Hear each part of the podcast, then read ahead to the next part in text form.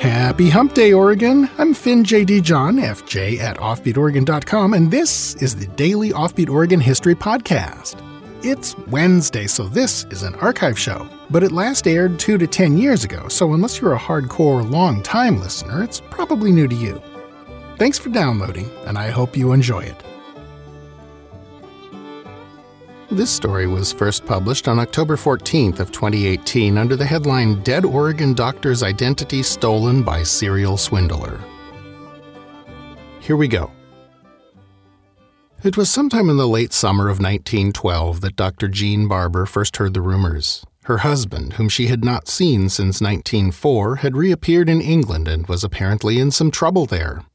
And this has to have been a surprise to Doctor Barber, because when she had last seen her husband eight years earlier, he'd been dead. Doctor Richard Barber, back in nineteen oh four, had been the male half of a husband-wife team of physicians operating the local hospital and clinic in the Winchester Bay area at the mouth of the Umpqua River. The two of them were originally from England. In eighteen ninety, when both were in their mid-twenties, they emigrated to the rough-cut new city of Portland with their young son Eric. Richard was a recent med school graduate and was on the English medical register as a licensed physician. Jean had attended medical school too, but had not yet been admitted to practice, so they were, when they first arrived, a doctor and missus couple.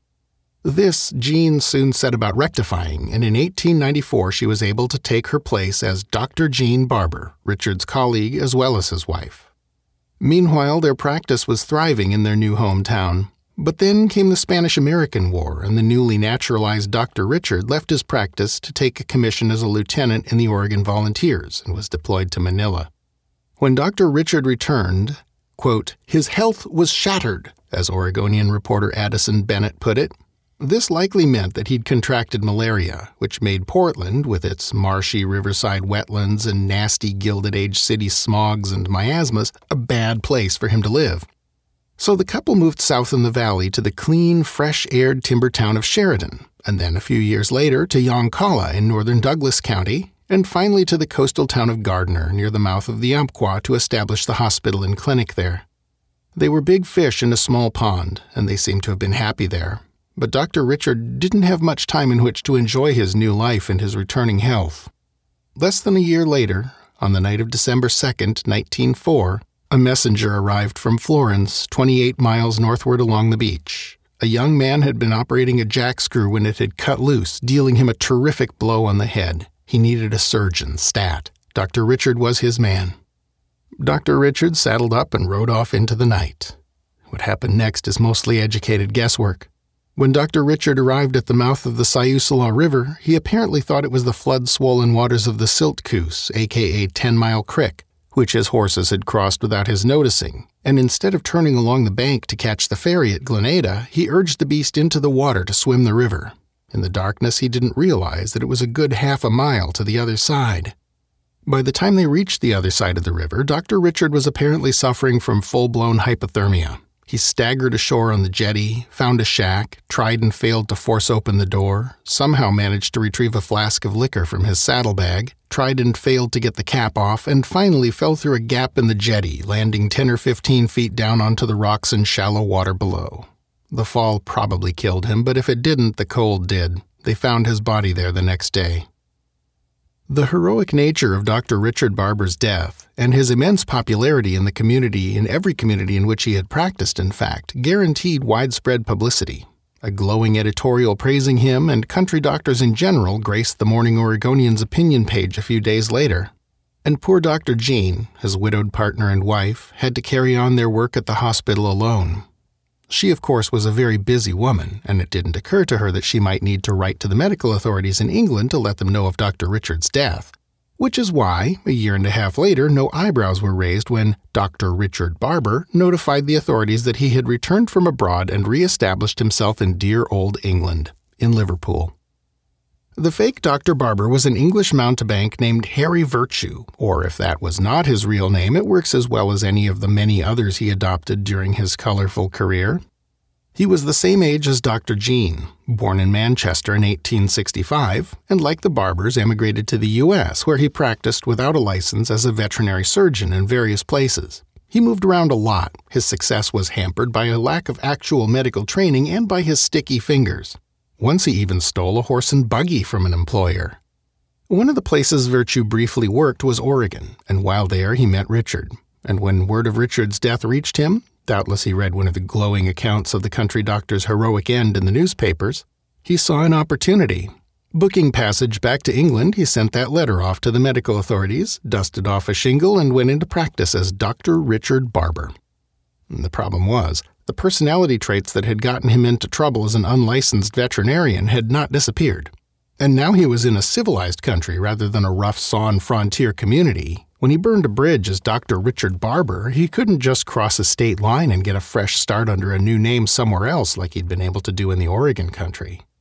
He got by at first by taking positions as an assistant to actual, competent, trained physicians, and not staying with any one doctor for long enough for suspicions to form. But eventually he got cocky and set up his own practice in Treeton in South Yorkshire, hiring an M D assistant of his own, Doctor Henry Bond. After a time, Doctor Bond realized that his boss was avoiding medical topics in conversations with him and was relying on him, Doctor Bond, for all the complicated surgeries that came their way. He started wondering if Doctor Barber was actually competent, and he reported his suspicions to the medical authorities, who responded with a letter to Doctor Barber asking for some information about his Oregon practice. And so it was that on one late summer day, Doctor Barber opened this letter and knew the jig was up. He slipped away that very night, Doctor Bond, never saw him again. But he couldn't just change his name and open a new practice somewhere else. This wasn't Oregon. He wasn't a vet anymore. This was England, and the only name that he'd be allowed to practice under was Richard Barber.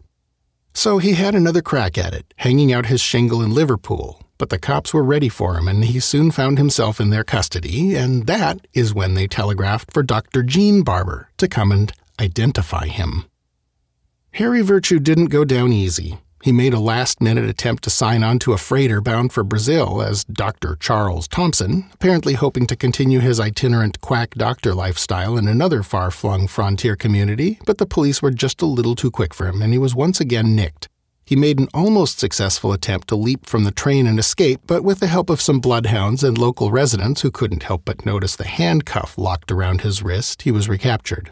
He was tried and sentenced to nine months in prison.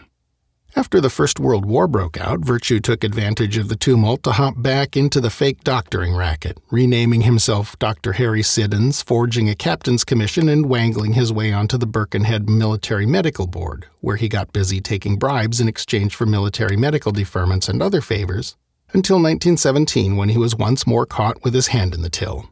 And on the eve of his trial for these new charges, Virtue committed suicide by cutting his own throat with a doctor's scalpel. Dying, one might say, as he had lived. As for Doctor Jean Barber, she returned home to Gardiner and resumed her life of healing the sick and saving the lives of the injured. She died in nineteen twenty-seven.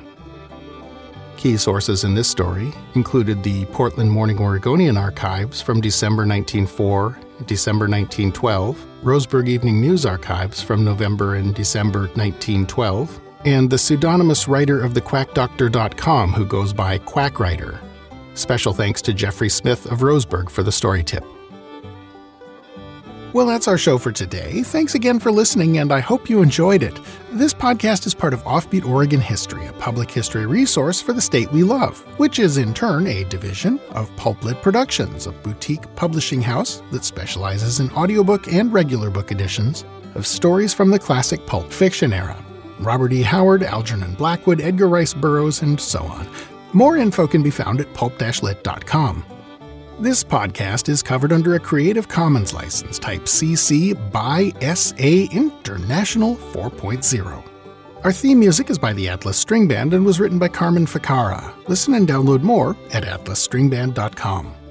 Got an idea for a show I should do, or just want to say hi, or maybe you're going to be in Corvallis sometime soon with time for a cup of coffee or a pint of Hammerhead? Drop me a line at f j at offbeat oregon dot com. Fresh episodes of Offbeat Oregon History come your way at around six a.m. every weekday morning. So if you're looking for the next one, you haven't long to wait. Till then, go fill up the rest of the day with good stuff. Bye now.